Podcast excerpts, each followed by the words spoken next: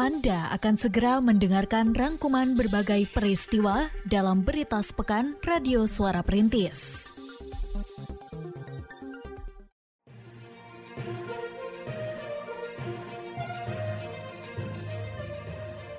Berita sepekan Radio Suara Perintis FM Kota Sukabumi.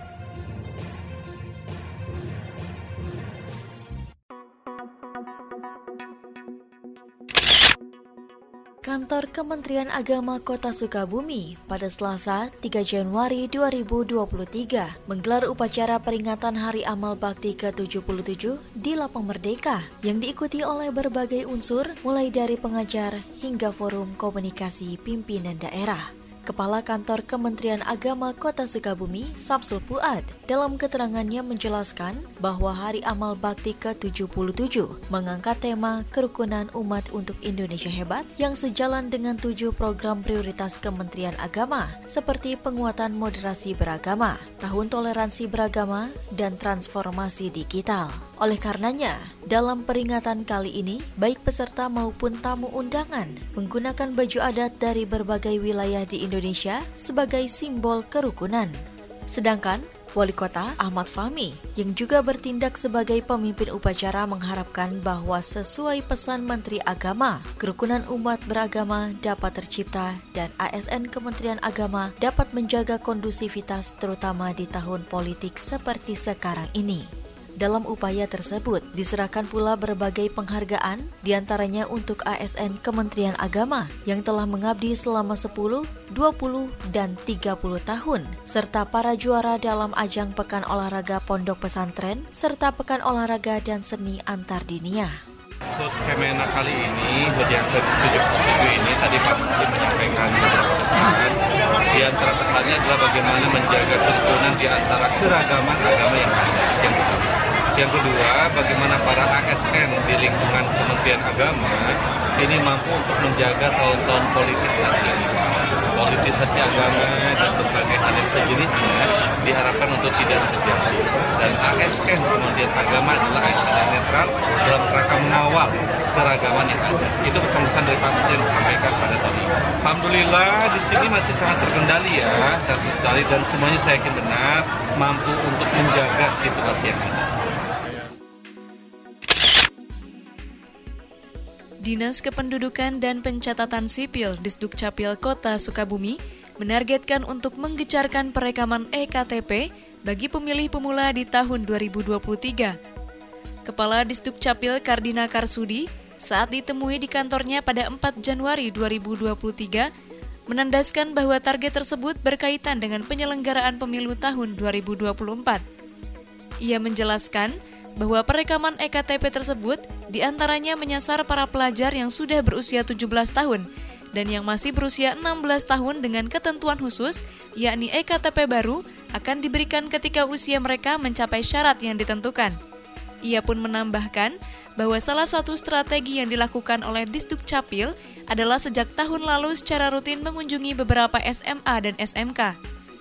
Ia melanjutkan Tahun ini Disduk Capil juga akan mulai mendatangi Madrasah Aliyah untuk melakukan hal serupa, sembari terus memberikan edukasi agar para pelajar yang telah atau akan memasuki usia 17 tahun segera melakukan perekaman EKTP. Adapun ketika ditanya mengenai pencapaian pada tahun 2022, Kepala Disduk Capil menerangkan bahwa capaiannya adalah sekitar 90% dengan target lebih dari 6.000 orang tiap tahun kita uh, ada target memang karena kalau dilihat dari data kan ketahuan bahwa uh, tahun ini yang usia 17 tahun berapa orang. Nah, di tahun 2022 kemarin kita punya target itu hampir uh, eh, 6.000 lebih ya, hampir mendekati 7.000. Alhamdulillah sudah 90% sudah kita uh, melakukan perekaman dan memberikan juga KTP-nya. Eh, kemudian langkah kita strateginya untuk bisa mempercepat bagaimana ya kita melakukan uh, perekaman bukan hanya yang usia 17 tahun aja. Kita juga melakukan perekaman di usia yang 16 tahun. Jadi pada saat anak itu usia 16 tahun, dia bisa melakukan perekaman. Hanya dia tidak mendapatkan KTP-nya. Eh, setelah usia 17 tahun lebih satu hari baru KTP-nya diberikan. Komisi Pemilihan Umum KPU Kota Sukabumi melantik 35 orang panitia pemilihan kecamatan atau PPK pada hari Rabu 4 Januari 2023 di Hotel Balkoni. Pelantikan tersebut dihadiri oleh Wali Kota Ahmad Fahmi, Ketua KPU Sri Utami bersama sejumlah undangan lainnya. Ketua KPU menjelaskan bahwa badan adok yang di dalamnya beranggotakan para PPK menempati garda terdepan dalam kesuksesan pemilu 2024. Para anggota PPK yang kali ini dilantik sebelumnya telah menjalani seleksi bertahap seperti tes berbasis komputer dan wawancara yang diikuti oleh 634 orang pendaftar. Selain itu, untuk kantor sekretariat PPK, pihaknya telah berkoordinasi dengan bagian tata pemerintahan Setda untuk menentukan lokasinya. Setelah dilantik ini, pertama tentu ke satu minggu kemudian kita akan tentukan dulu untuk sekretariat di kecamatan. Itu sudah kita koordinasikan dengan tata pemerintahan, nanti akan kita ajukan kepada Pak Wali Kota karena SK-nya nanti oleh Pak Wali Kota untuk sekretariat di kecamatannya. Kemudian selanjutnya kita juga sudah memasuki tahap eh, pencalonan DPD untuk verifikasi dan nanti faktual. Nah oleh karenanya untuk perdana mereka juga akan kita libatkan untuk e, melakukan kegiatan verifikasi admisi dan verifikasi faktual. Selain itu juga karena kami juga beririsan sedang melaksanakan proses e, pembentukan badan ad hoc untuk tingkat PPS-nya di kelurahan, maka e, kita juga akan libatkan nanti pada saat e, proses diwawancara. Sedangkan wali kota dalam keterangannya menyampaikan pesan kepada para PPK yang baru saja dilantik agar melaksanakan tugas dengan baik dan profesional untuk memastikan pemilu berlangsung demokratis dan akuntabel. Ia menambahkan, saat ini pemerintah kota Sukabumi tengah berkoordinasi dengan DPRD membahas kebutuhan anggaran untuk penyelenggaraan pemilu. Ya pertama kami dari Forkopimda menyampaikan selamat atas pelantikan PPK ini menunjukkan tahapan demi tahapan dalam proses menjemput Pesta Demokrasi 2024 telah dilaksanakan.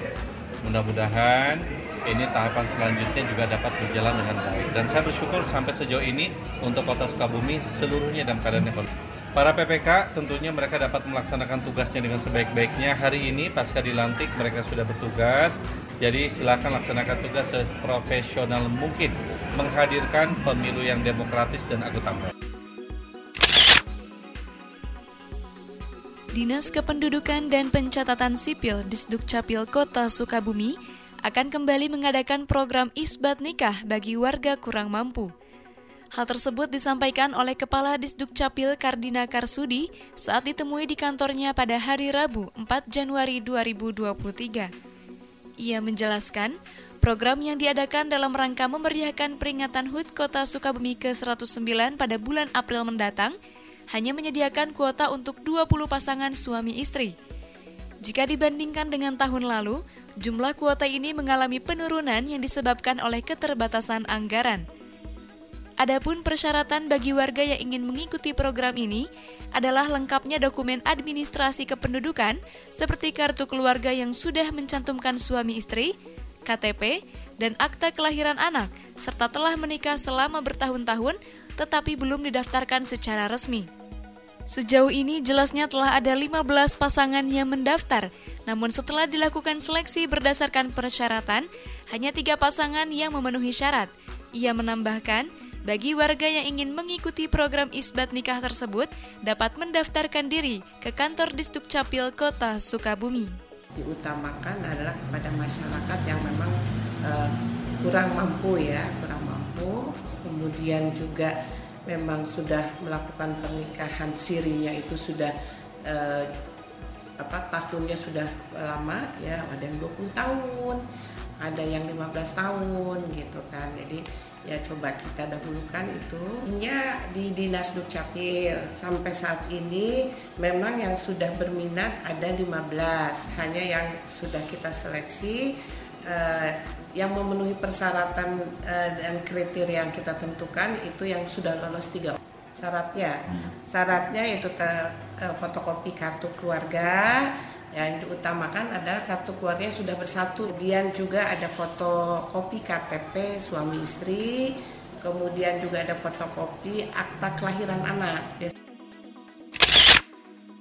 Palang Merah Indonesia atau PMI Kecamatan Citamiang mengawali kegiatan mereka di tahun ini dengan menggelar kegiatan donor darah pada 5 Januari 2023 bertempat di kantor kecamatan. Wakil Ketua PMI Kecamatan Citamiang, Soleh, dalam keterangannya mengatakan bahwa kegiatan rutin yang diadakan per tiga bulan tersebut dimanfaatkan pula sebagai ajang edukasi dan sosialisasi mengenai donor darah kepada masyarakat agar mereka mau terlibat terlibat. Adapun pada kegiatan kali ini, pihaknya menargetkan bisa memperoleh 100 labu darah. Ia juga menjelaskan, dalam rangka mencapai target pendonor, pada kegiatan kali ini, pihak PMI Kecamatan Citamiang berkolaborasi dengan kecamatan dan kelurahan untuk meningkatkan partisipasi warga. Sedangkan Wakil Ketua Unit Donor Darah PMI Kota Sukabumi, Ferry Febriana, yang juga menghadiri kegiatan donor darah tersebut, menerangkan bahwa untuk saat ini, stok darah di Kota Sukabumi dalam kondisi cukup dan aman.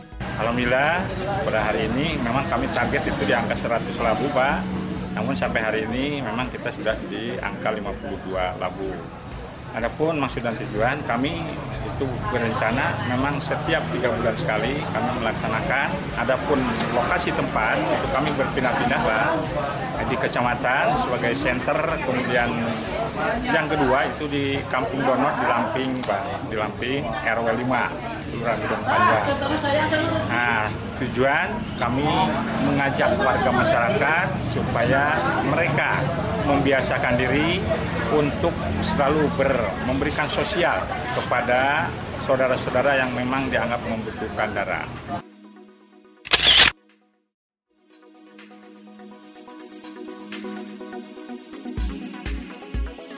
Demikian berita sepekan Radio Suara Perintis edisi kali ini. Dengarkan program berita kami, berita seputar kota, yang disiarkan dari Senin malam hingga Minggu pagi pukul 18.30 dan 06.30 waktu Indonesia Barat.